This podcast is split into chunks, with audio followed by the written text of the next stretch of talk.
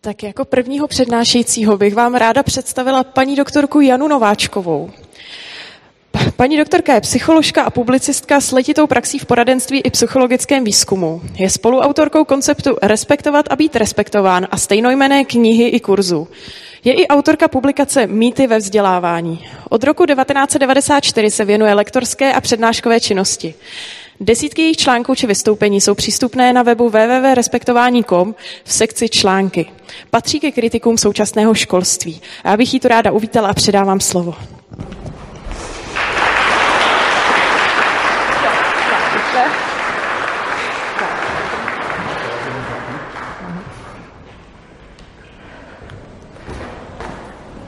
Dobrý den. Ráda vidím tolik mladých lidí tady, takže se s chutí podělím o své názory na současné školství, které nám tady deformuje děti už 250 let. Předpokládám, že jsou tady lidi, kterým pojem vnitřně řízeného vzdělávání eh, není cizí. Eh, nicméně eh, začnu grafickým znázorněním, v čem je ten základní rozdíl mezi vnějšně a vnitřně řízeným vzděláváním. Ta barevná kolečka, to je vědění, informace, dovednosti. A vidíte, že u toho vnějšně eh, řízeného vzdělávání eh, tam je mezi tím věděním a tím koncovým přijímatelem, tím žákem, že jsou tam dvě překážky. První je stát, který si uzurpuje eh, tu možnost, že bude určovat, co se vlastně z toho veškerého vědění eh, k tomu žákovi, k tomu dítěti nakonec dostane. A druhou překážkou je učitel, který je vlastně takovou převodovou pákou toho státu, takže není divu, že opravdu eh, je hodně důležité, tak jako veškeré výzkumy k tomu docházejí, eh, jaká je kvalita toho učitele. Eh, když to dítě má smůlu a narazí na nějakou soudružku, učitelku že jo, s autoritativním přístupem, eh, tak je to ještě horší, než když má teda nějakého osvíceného učitele, který přece jenom se snaží aplikovat něco z těch modernějších přístupů. Na druhé straně vidíte e, u toho vnitřně řízeného vzdělávání, že vlastně takové překážky nejsou. Tato konference má v podnadpisu e, to, že láska ke vzdělávání nám je vrozená. Já bych to chtěla posunout ještě trošku dál. Nejenom, že máme vrozenou lásku k učení, ale ono to učení je vlastně jedním ze dvou základních mechanismů přežití. Tak je důležité. První eh, mechanismus přežití je stresová reakce, eh, která eh, nás vyvede z nějakých obtížných situací, kde se cítíme ohroženi. A druhá, druhý mechanismus přežití je právě učení. Eh, učení je hodně široký pojem. Eh, buď to můžeme brát jako opravdu v tom nejširším záběru, že to je vlastně každodenní zkušenost, eh, kterou procházíme a z které si něco bereme, anebo je to potom už opravdu to užší pojetí, které asi tak máme zasazeno pod pojmem vzdělávání. Učíme se eh, celý život a je proto na nejvíc důležité, aby to učení nebylo deformováno eh, od samého začátku. Eh, jak tomu bohužel bývá už prakticky od mateřské školy, jestliže je to institucionalizované vzdělávání. Aby to učení k něčemu bylo, aby probíhalo přirozeně, tak samozřejmě musí eh, být v souladu s jak s biologickými, tak psychologickými zákonitostmi. Eh, já se dneska budu věnovat třem takovým základním podmínkám, eh, které jsou opravdu potřebné k tomu, aby to učení bylo eh, co nejpřirozenější a tudíž vlastně i kvalitní a efektivní. Podmínka číslo jedna. My všichni přicházíme na svět s vnitřním vývojovým programem. E, to je vlastně jedna ze základních pouček vývojové psychologie, e, že e, to vnitřní, ten vnitřní vývojový program se odvíjí u každého teda individuálně a vždy, když se dostaneme na nějaký další stupínek, když se nám otvírají vlastně další možnosti tak hledáme ve svém okolí eh, podněty, které eh, umožní, aby ten vývoj se posunul trochu dál. Eh, tady to vidíte, opět ta barevná kolečka jsou vlastně ty podněty, z kterých si to dítě vybírá. Další, eh, další poučka vývojové psychologie eh, je, že ten eh, vnitřní program opravdu je naprosto individuální a že se děje dost nepravidelně vzhledem k té individualitě. Takže samozřejmě z těch podnětů, které jsou kolem nás, si taky individuálně vybíráme to, co uspokojuje naše potřeby a e, to, co nám dává smysl. E, ta individuálnost v tom výběru je podstatná. E, ono to je vlastně ta smysluplnost a ty potřeby vlastně také tvoří základ vnitřní motivace. A učení bez vnitřní motivace není pravé učení. Uh, učení bez vnitřní motivace uh, nastává většinou teda u vnějšně řízeného vzdělávání.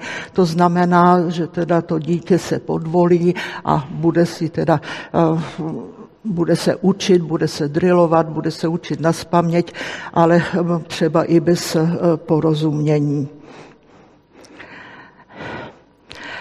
Čili to, o co jde pro opravdu to přirozené dobré učení, je, aby byla umožněna synchronizace toho vnitřního zrání a té, těch vnějších podnětů. A a vlastně ty eh, dospělí eh, mají na rozdíl od vnějšně řízeného učení, eh, bych řekla, tu povinnost, anebo teda by měli se zajímat o to, aby opravdu těch podnětů kolem toho dítěte bylo dostatek, aby tam bylo k nalezení to, co to dítě právě k tomu svému učení potřebuje. Takže když to opravdu mm, takto je, eh, že to dítě na určitém svém stupni zralosti eh, si má z čeho vybrat, eh, tak to přirovnávám jako k zámku a klíči. Zámek a správný klíč odemyká další možnosti, další obzory, další vývoj. Takže eh, to, co je potřebné pro to vnitřně řízené vzdělávání, aby dospělí tam fungovali eh, jako ti, kteří se postarají o to, že to prostředí eh, bude bohaté na, to podnět, na ty podněty a aby nechali děti, aby si z toho sami vybírali to nechat děti, aby si sami vybírali, to je postoj. E, to je e, to podstatné, co vlastně potom umožní, aby dítě nebylo rušeno ve svém učení právě z vnějšku.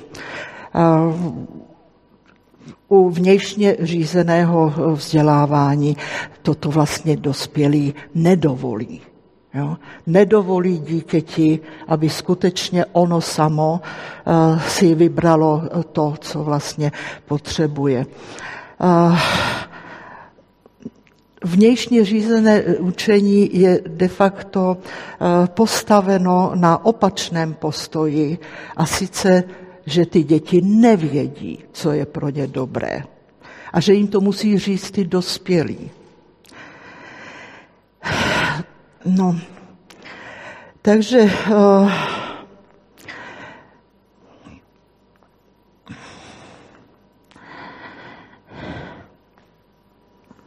pokud je dítě nuceno do učení předčasně, uh, tak uh, nastávají vlastně špatné věci.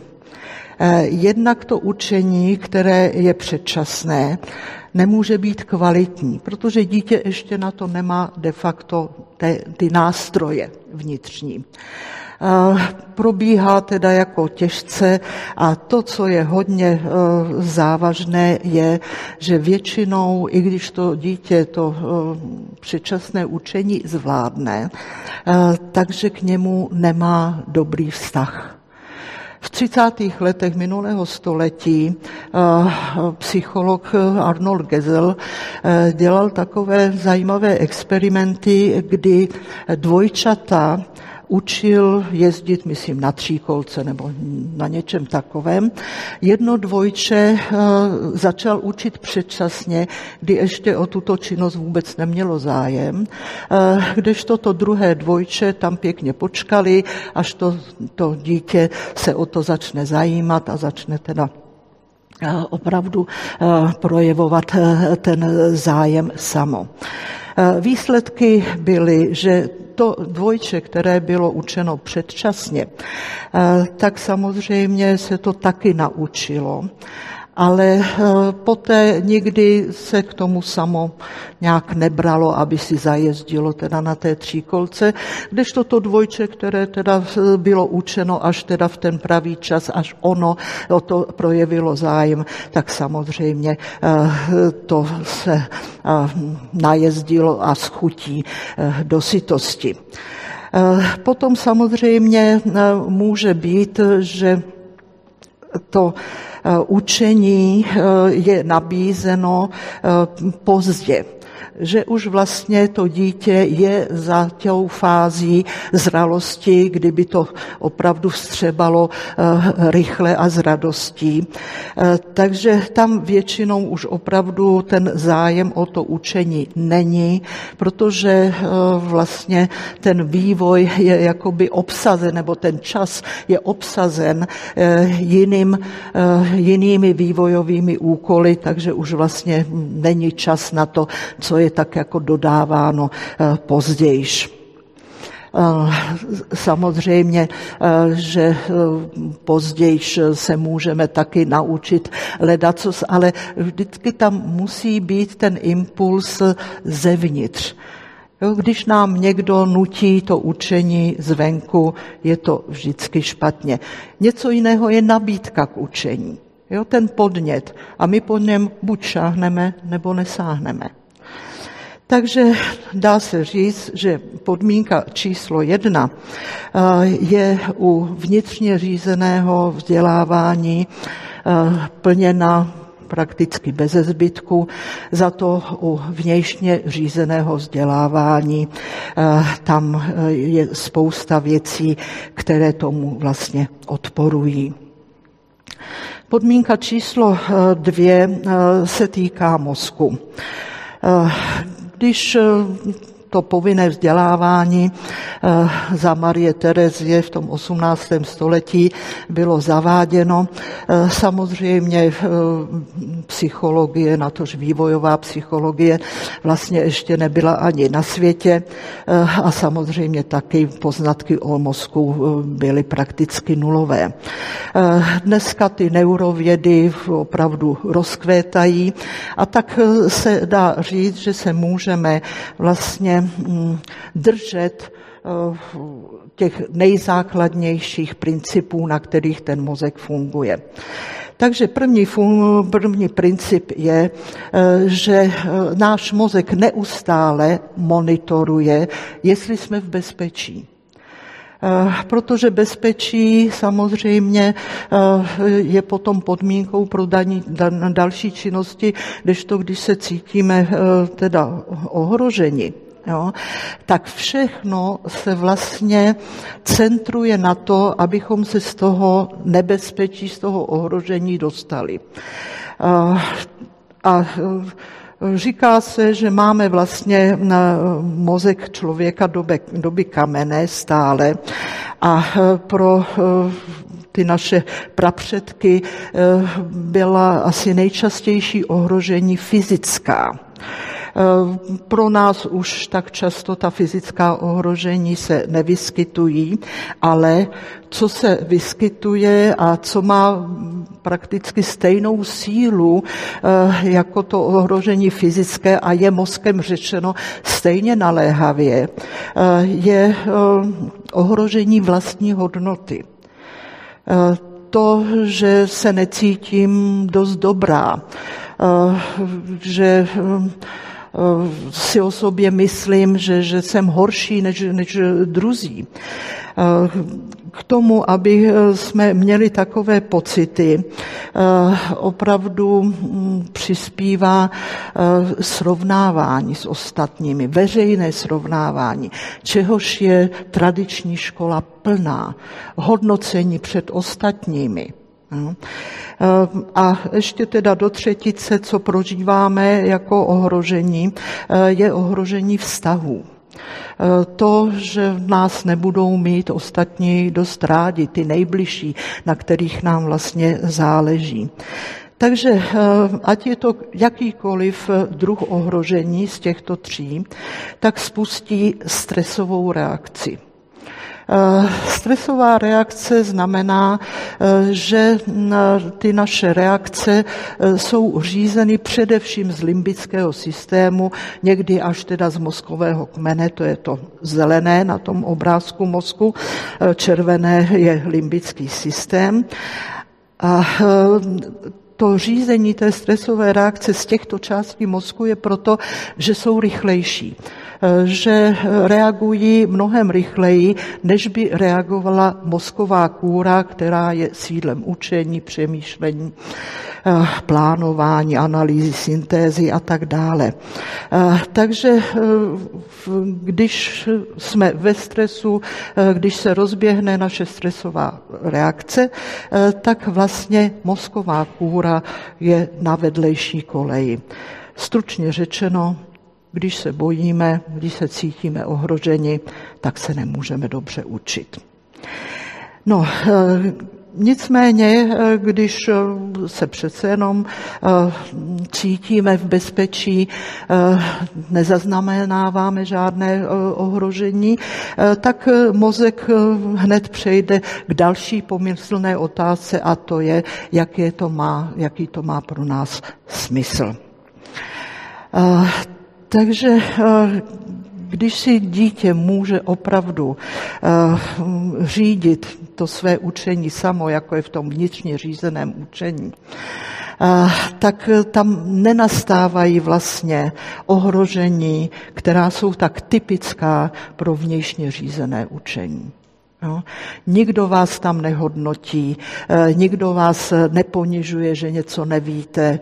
Eh, takže samozřejmě při tom učení dítě může taky narazit eh, na nějaké ohrožení, s kterým se celkem rychle vypořádá a to učení může jako jít dál bez problémů. A taky tím, že to dítě si samo vybírá z toho vědění, z těch podnětů kolem sebe, tak je vlastně eh, zajištěna smysluplnost eh, toho, čemu, eh, čemu se učí. Takže dá se říct, že tato podmínka je při vnitřně řízeném vzdělávání naplněna bez zbytku.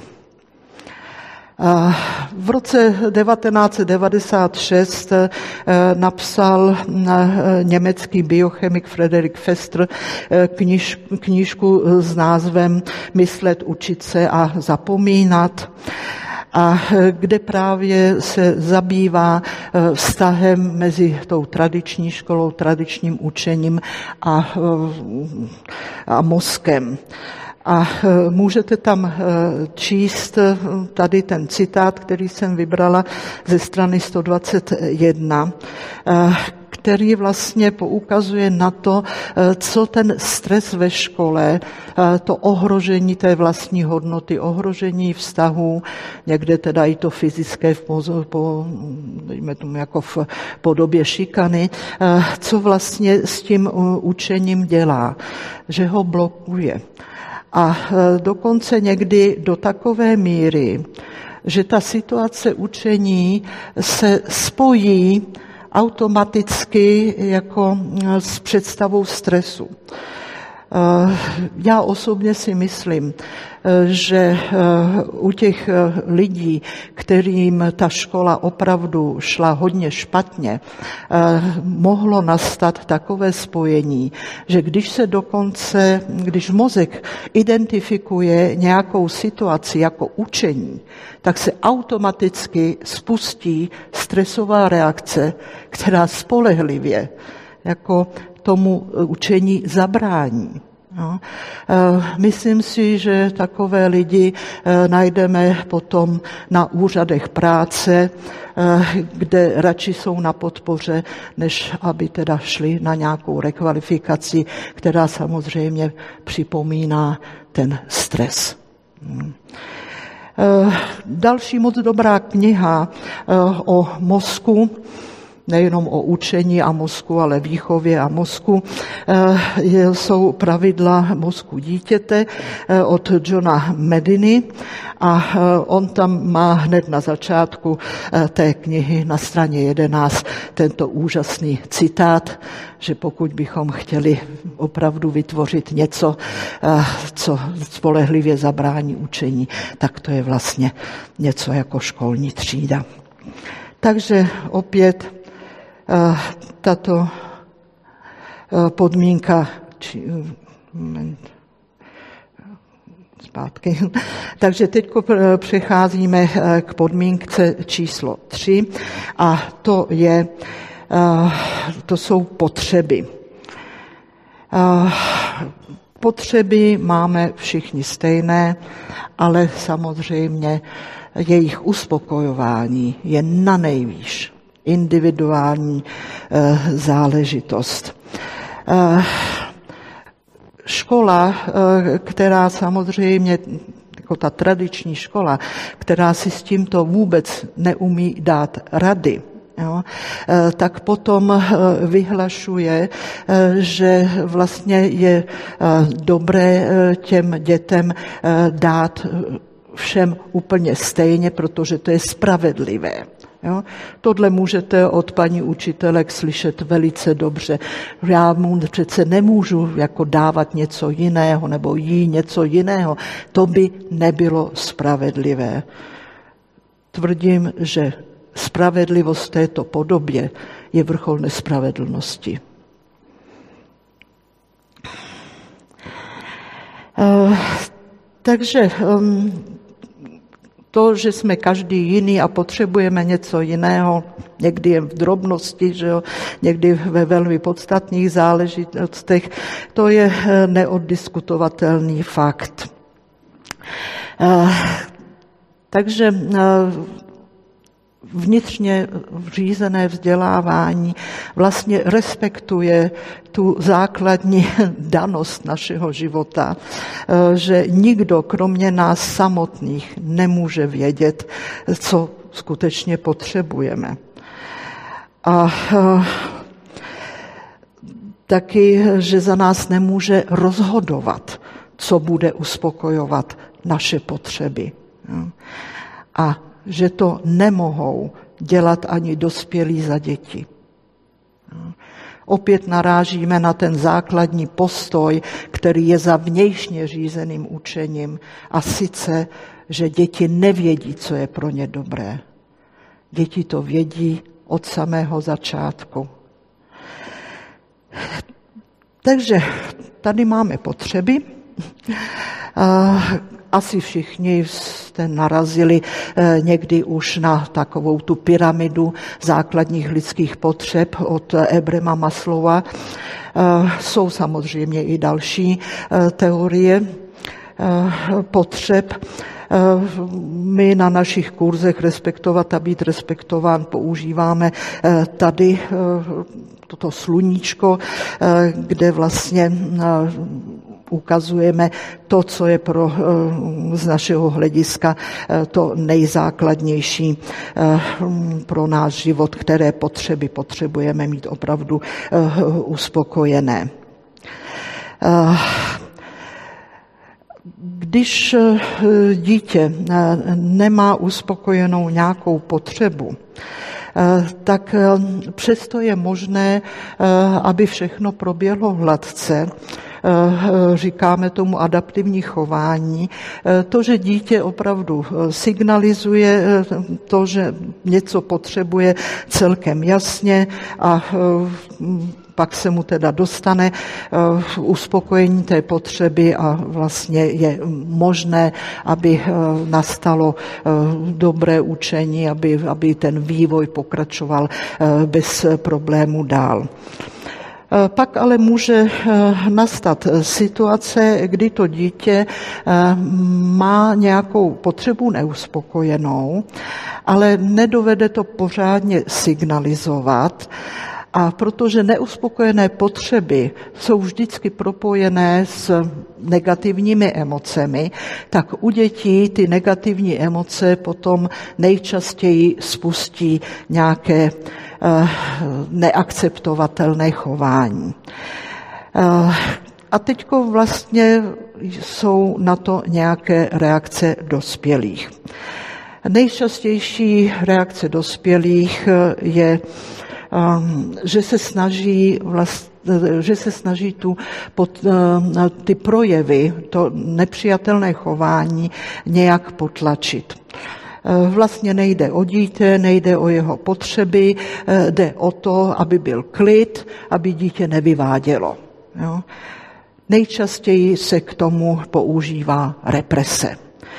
Eh, jenomže ta represe způsobí to, eh, že kromě té primární neuspokojené potřeby se tam může přidat další neuspokojená potřeba, zejména to, oni mě nemají rádi, čili neuspokojená potřeba dobrých vztahů. Jo? Eh, takže ty červené šipky eh, vidíte, že to je takový bludný kruh. No a co z toho vyplyne? Problémy, možné narušení eh, vývoje dítěte. No ale máme naštěstí i eh, další možnosti, a sice respektující přístup. A pro ten respektující přístup je úplně kardinální otázka, co to dítě potřebuje. Eh, většinou rodiče jsou schopni přijít na to, jaká potřeba je neuspokojená. A když se opravdu podaří tu potřebu neuspokojenou uspokojit, tak je otevřená cesta eh, k dobré socializaci, k dobré sebeúctě, což je velice klíčová záležitost pro, pro náš život a taky k tomu přirozenému učení. Eh, já teď eh, projdu některé z těch potřeb a budu se je snažit okomentovat právě vzhledem k tomu buď vnitřně řízenému učení nebo vnějšně řízenému učení. Tak, pohyb. Dobře si asi všichni vzpomínáme na svoje školní léta, kolik že tam bylo pohybu, akorát tak možná o tělocviku. A to ještě ne ten pohyb, který bychom tak rádi měli. Je spousta výzkumů, které dovozují, že pohyb pomáhá při učení. No. E, proto vlastně ty nejznámější svobodné školy, jako je Summerhill, Sudbury Valley School a další, e, dbají na to, aby v okolí byla možnost volného pohybu pro ty děti. Eh, ten mm, pohyb dokonce podporuje eh, kognitivní rozvoj, dokonce jako mm, rozvoj matematických dovedností, rozvoj pozornosti. Na to všechno jsou eh, výzkumy. Doporučuji celkem tyto dvě knihy od Petra Daniše, eh, který je velkým propagátorem eh, pohybu dětí a snaží se i teda v současné škole nabízet možnosti, co i ta současná vnějšně řízená škola může pro pohyb dětí udělat. Dalším, další naší potřebou je přiměřenost eh, podnětů. Eh, jak už jsem se zmiňovala, to bohaté prostředí, podnětově bohaté prostředí umožňuje synchronizaci. Eh, a ten svobodný pohyb vlastně taky ještě eh, umocňuje eh, tu možnost vybrat si eh, ty správné podněty ze svého okolí. Naproti tomu škola, to vnějšně řízené vzdělávání je na podněty velice, velice chudá. Vlastní tempo. Asi každý máme nějakou zkušenost z toho, eh, že když musíme třeba jít vedle člověka, který jde hodně pomalu, tak kdybychom to museli dělat hodně dlouho, tak eh, jako eh, se necítíme moc konfront, konfrontně. Zrovna tak, když by nás někdo hodně popoháněl nad limity našeho tempa, takže eh, svobodné učení, teda vnitřně řízené učení, eh, jde v souladu s tím naším vrozeným tempem, s kterým se v podstatě nedá nic moc dělat. Prostě pomalé dítě nezrychlíte jo? a rychle nespomalíte. Protože to je přesně to tempo, které potřebujeme, abychom se mohli dobře učit. No. Eh, to vlastní tempo potom nakonec eh, vede k tomu, že umíme hospodařit se svým časem, umíme si dobře plánovat, kdežto když ne, jsme vnuceni do nějakého tempa, tak to nemůžeme pořádně řídit. No. Eh, takže hm, respektování vlastního tempa taky přispívá k rozvoji dobré pozornosti. Další eh, potřeby, úspěch a uznání. Eh, vnějšně řízené vzdělávání eh, je vlastně nehumání. Já jsem začínala svou profesionální kariéru v pedagogicko-psychologické poradně a dělali jsme tam taky předškolní prohlídky. A moc dobře si pamatuju i po těch mnoha desetiletích, když jsem tam měla dítě, které mělo tak IQ 95 nebo ani ne, eh, když bylo trošku neohrabanější motoricky, mělo třeba nějakou vadu eh, řeči nebo ta pozornost byla hodně nestabilní, že jo, eh, tak já jsem se cítila asi tak, jako se cítí lékař, když z nějakých laboratorních nálezů nebo z rentgenu najednou uvidí těžkou diagnózu. Já jsem věděla, že to dítě jde na devítileté mučení, protože devět let nebude mít uspokojovanou jednu ze základních lidských potřeb, potřebu úspěchu. Jenom proto, že je tam nalinkováno, co musí, jo, a ono na to nemá. Buď není zralé ještě, že jo, e, e, nebo teda není, e, nebo na to nemá. Jo. Eh, takže mm, ty děti samozřejmě potom ten úspěch hledají někde jinde, eh, často potom se chytnou nějaký party, kde ten úspěch nebo to přijetí, že jo, potom zažijí. Ono, někdy ten neúspěch opravdu souvisí s tou nezralostí třeba na potíže ve čtení nemusí být zdaleka způsobeny eh, tím, že to dítě má, dejme tomu, nějakou dyslexii, což se často označuje, jo? ale prostě není ještě dostatečně zralé na to, aby začalo s čtením. Takže jsem viděla právě v té pedagogicko-psychologické poradně hodně dětí, které měly potíže se čtením jenom proto, že ta škola jako ho začala učit v té první třídě, i když to dítě na to ještě na to čtení nebylo zralé. Takže potom špatné čtenářské návyky a hlavně nechuť tomu. Eh, kdo se zabí, zajímáte o ty svobodné školy, tak eh, asi víte, eh, že tam děti se naučí číst každý po svým způsobu a každé někdy jindy a že i ty pozdní čtenáři, kteří se třeba učí číst někdy až teda jako v devíti letech, jsou potom nadšený čtenáři. Jo? Což eh, teda o těch dětech, které eh, se učili eh, číst pod tlakem a ještě když tam nebyla ta zralost, tak ty si většinou zachovávají ten odpor k tomu čtení celoživotně. Další velká potřeba je potřeba vztahů.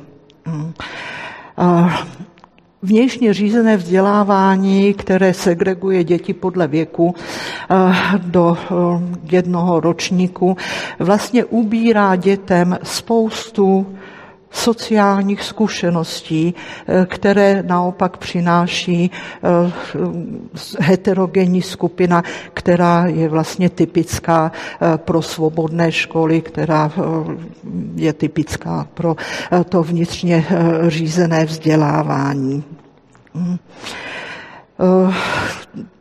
Eh, taky vlastně ty neúspěchy eh, ve škole eh, mohou často narušovat vztahy s rodiči. Rodiče to berou jako zklamání ze svého dítěte, dítě to cítí, že jo, ty vztahy mohou být narušené jenom tím, že z té školy se vlastně dělá alfa a omega dětského života. Další mm, velká potřeba, zejména v dětství, ale řekla bych, že celoživotně, je hra.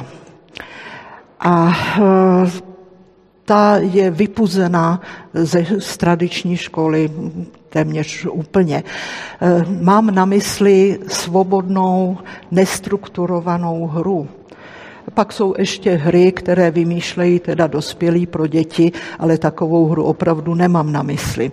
Svobodná, nestrukturovaná hra přináší dětem obrovské benefity Jo? Co všechno se v těch svobodných hrách e, naučí. Jo? E, oni se vlastně učí poznávat sami sebe, kde jsou jejich hranice. E, umí odhadovat ze signálu spoluhráčů, plánovat, jako, dávat odpověď, spolupracovat a tak dále. Jako myslím si, že, že kdybychom se spolu tady zamýšleli, co všechno ta hra umožňuje dítěti, tak by to byl hodně dlouhý seznam. Mm, Loni eh, v listopadu vyšla u nás eh, tato kniha Justiny a Petra Danišových Svobodná hra a já ji považuji za mimořádný počin. Vřele doporučuji skutečně tuto hru tuto, tuto knihu Svobodná hra, která má tři části. První část je vlastně teoretická, kde Petr Daniš nazbíral nejrůznější výzkumy týkající se svobodné hry a pak jsou samozřejmě ta druhá, třetí část je ještě mnohem taková praktičtější.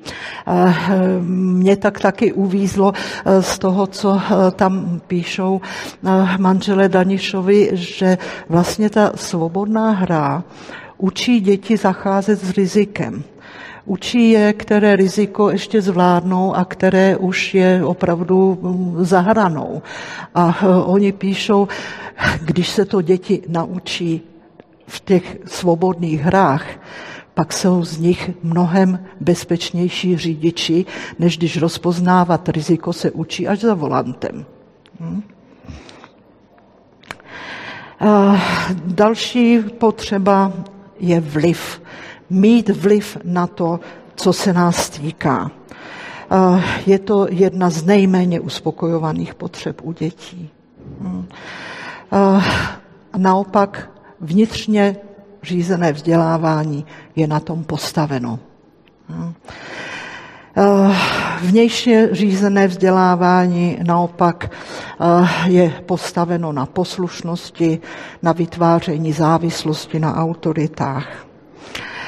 Eh, za těch 250 let, co tady to eh, vnějšně řízené vzdělávání máme, eh, docházelo k různým reformám vzdělávání, ale eh, většinou to byly reformy, které jako se pohybovaly mezi dvěmi extrémy.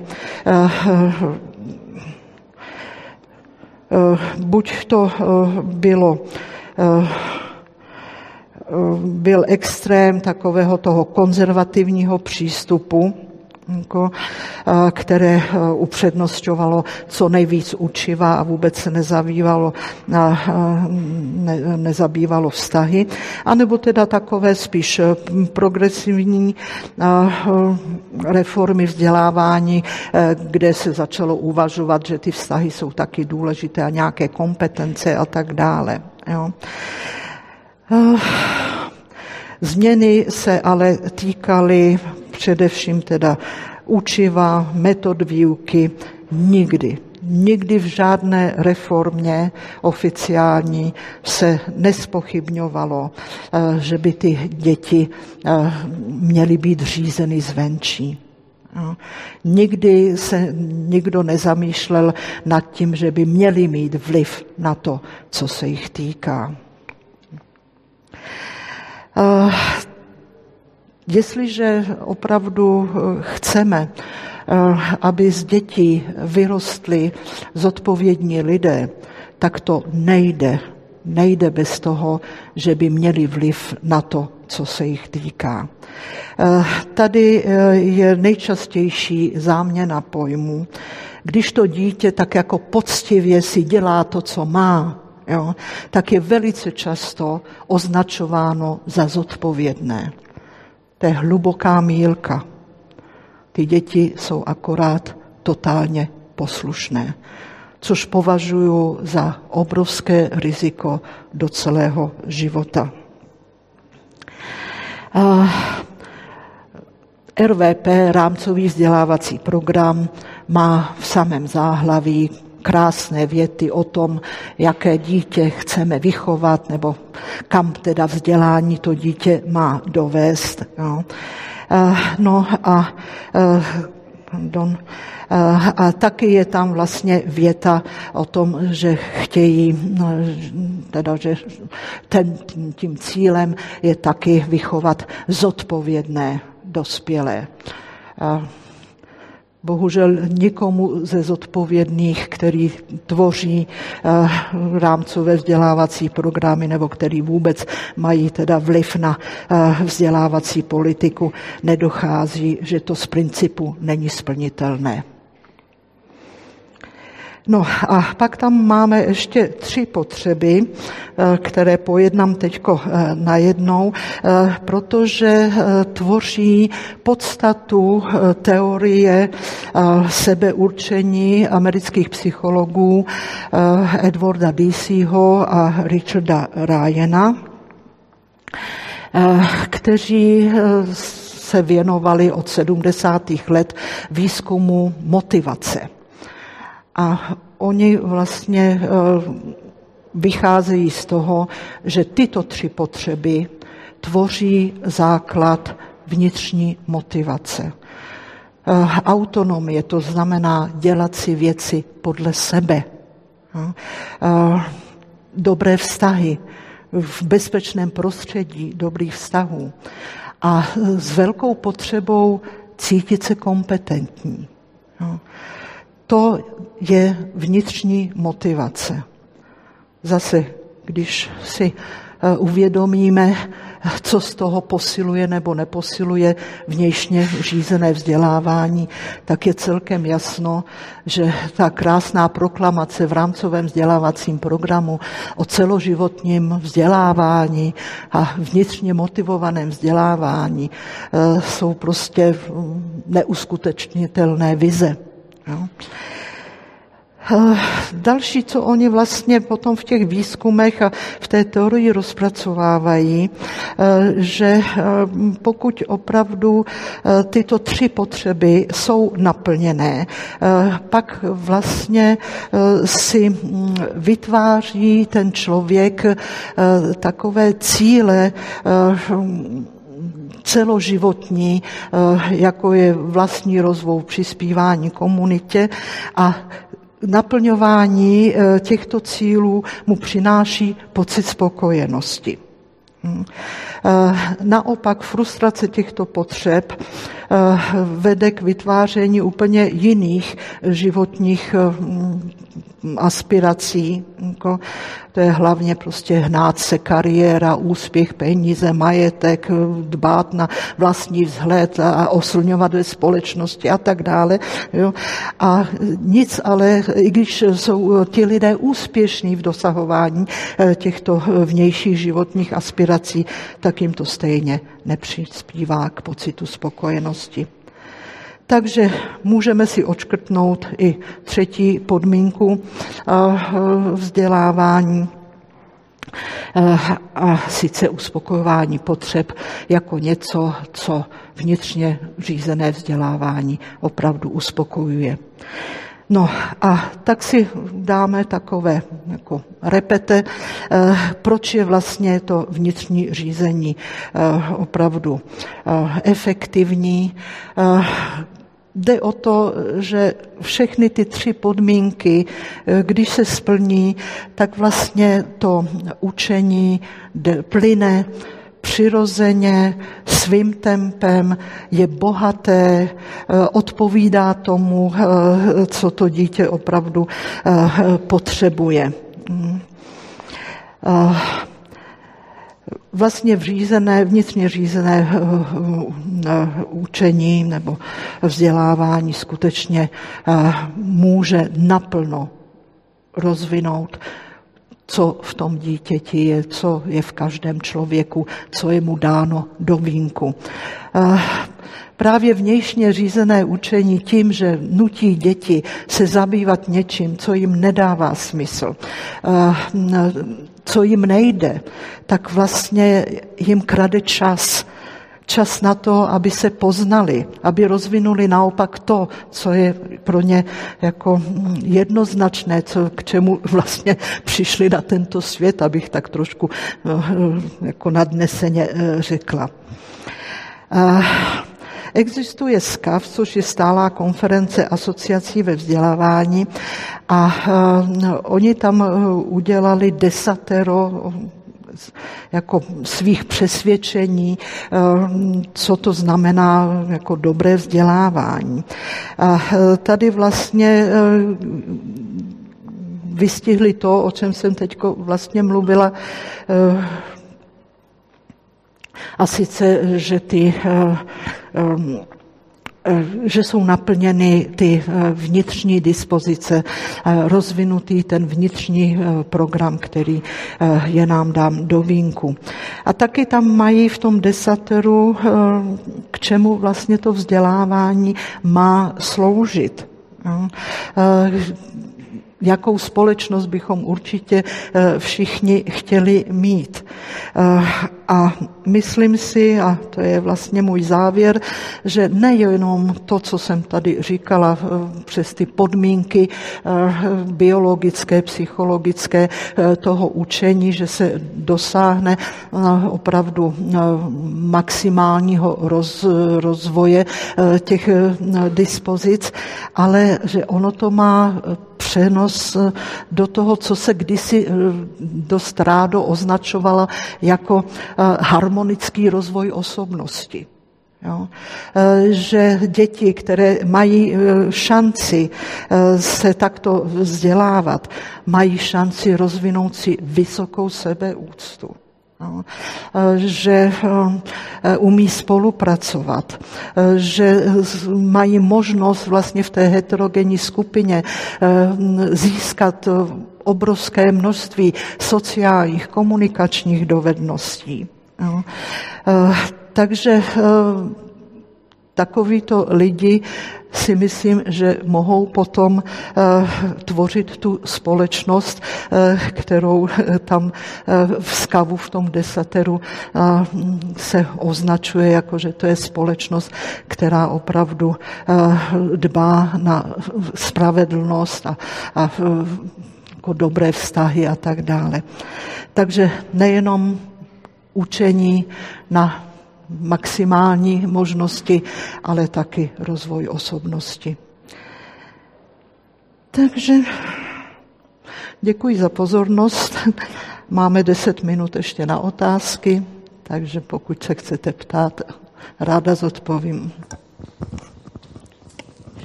Tak já vám moc děkuji za přednášku. Eh, jestli tady máte někdo nějaký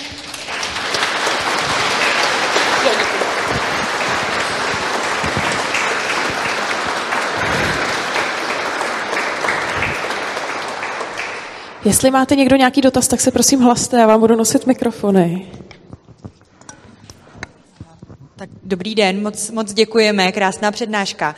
Eh, mě by trošku zajímalo, jestli se dá nějak odhadnout, zda těch podnětů je pro ty děti dost, ne moc, ne málo, jestli se to dá nějak jako třeba vycítit z toho, jak se ty děti jakoby chovají, nebo jestli se to dá nějak jako podchytit. Děkuju.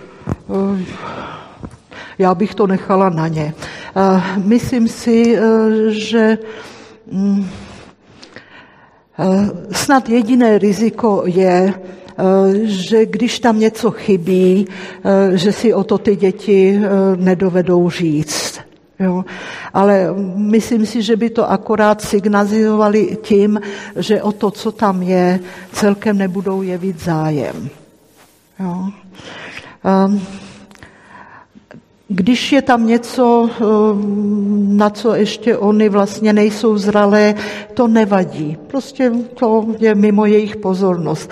Eh, já si pamatuju na eh, zážitek, asi v 90. roce jsem byla v jedné mateřské škole v Anglii, Tehdy to u nás ještě nebylo takové bohaté zařízení těch mateřských škol a oni tam měli takový mrňavý pong, ale ze vším všudy, jo, prostě s nářadíčkem, kladivečka, svěráčky, já nevím co všechno.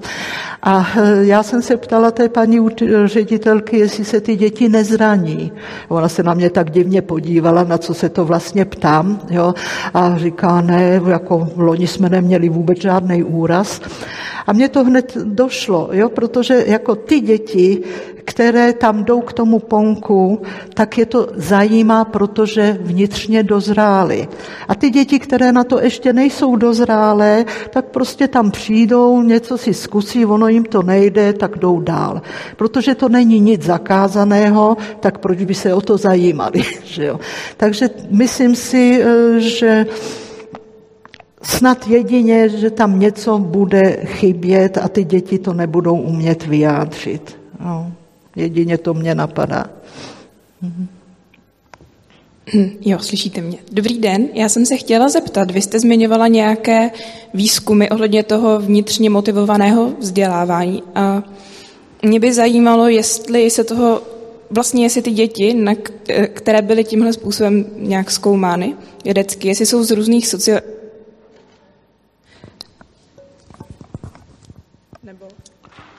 Nebo prostě jestli to je spíš...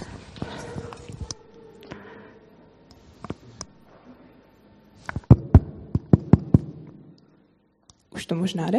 Tak. Ano. A nebo jestli to byla tř... nějaká vyšší střední třída nebo takhle? Nerozuměla jsem. Ptala jste se na nějaké výzkumy vnitřně motivovaného vzdělávání ale to další už jsem nerozuměla.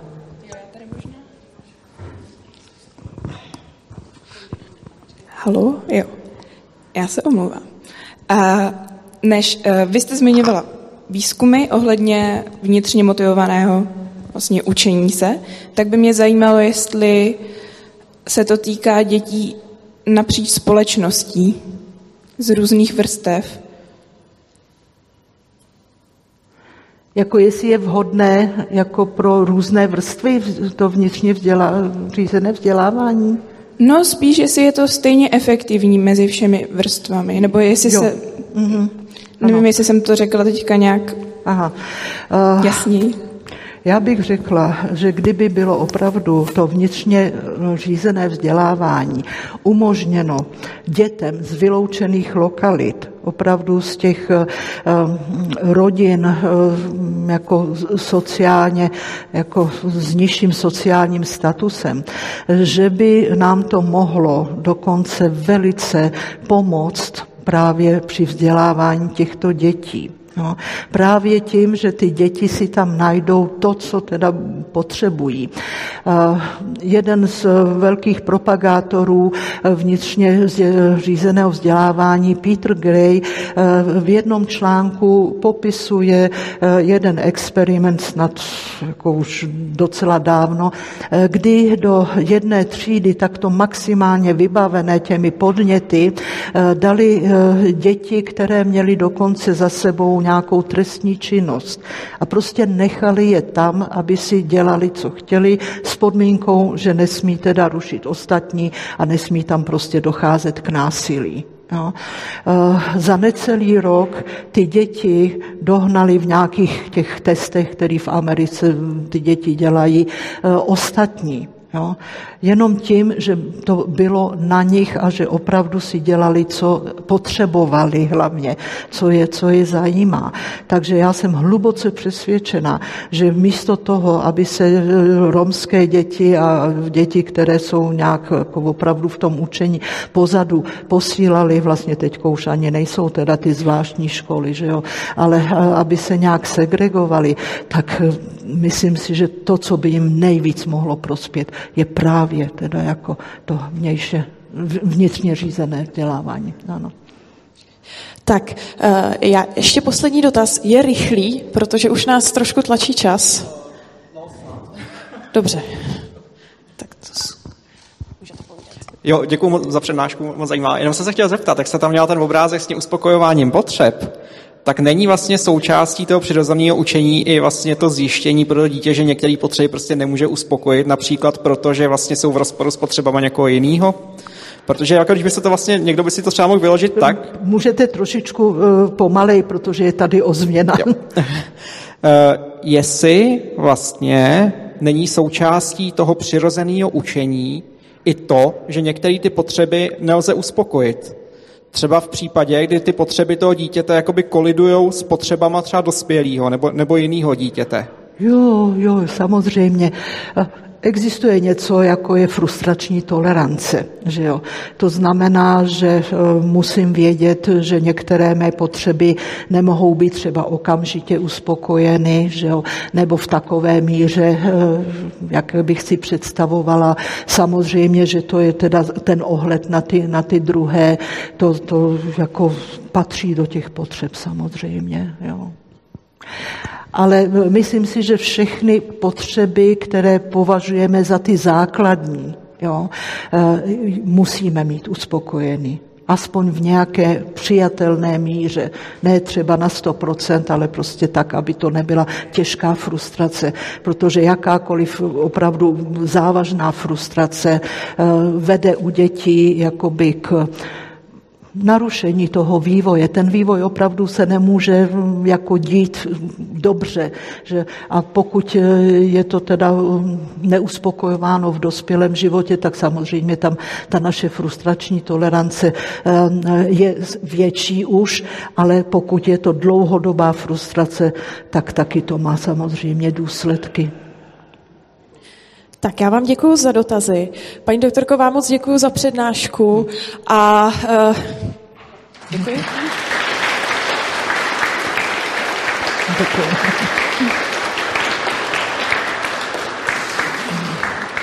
A už za chviličku vám představíme dalšího přednášejícího.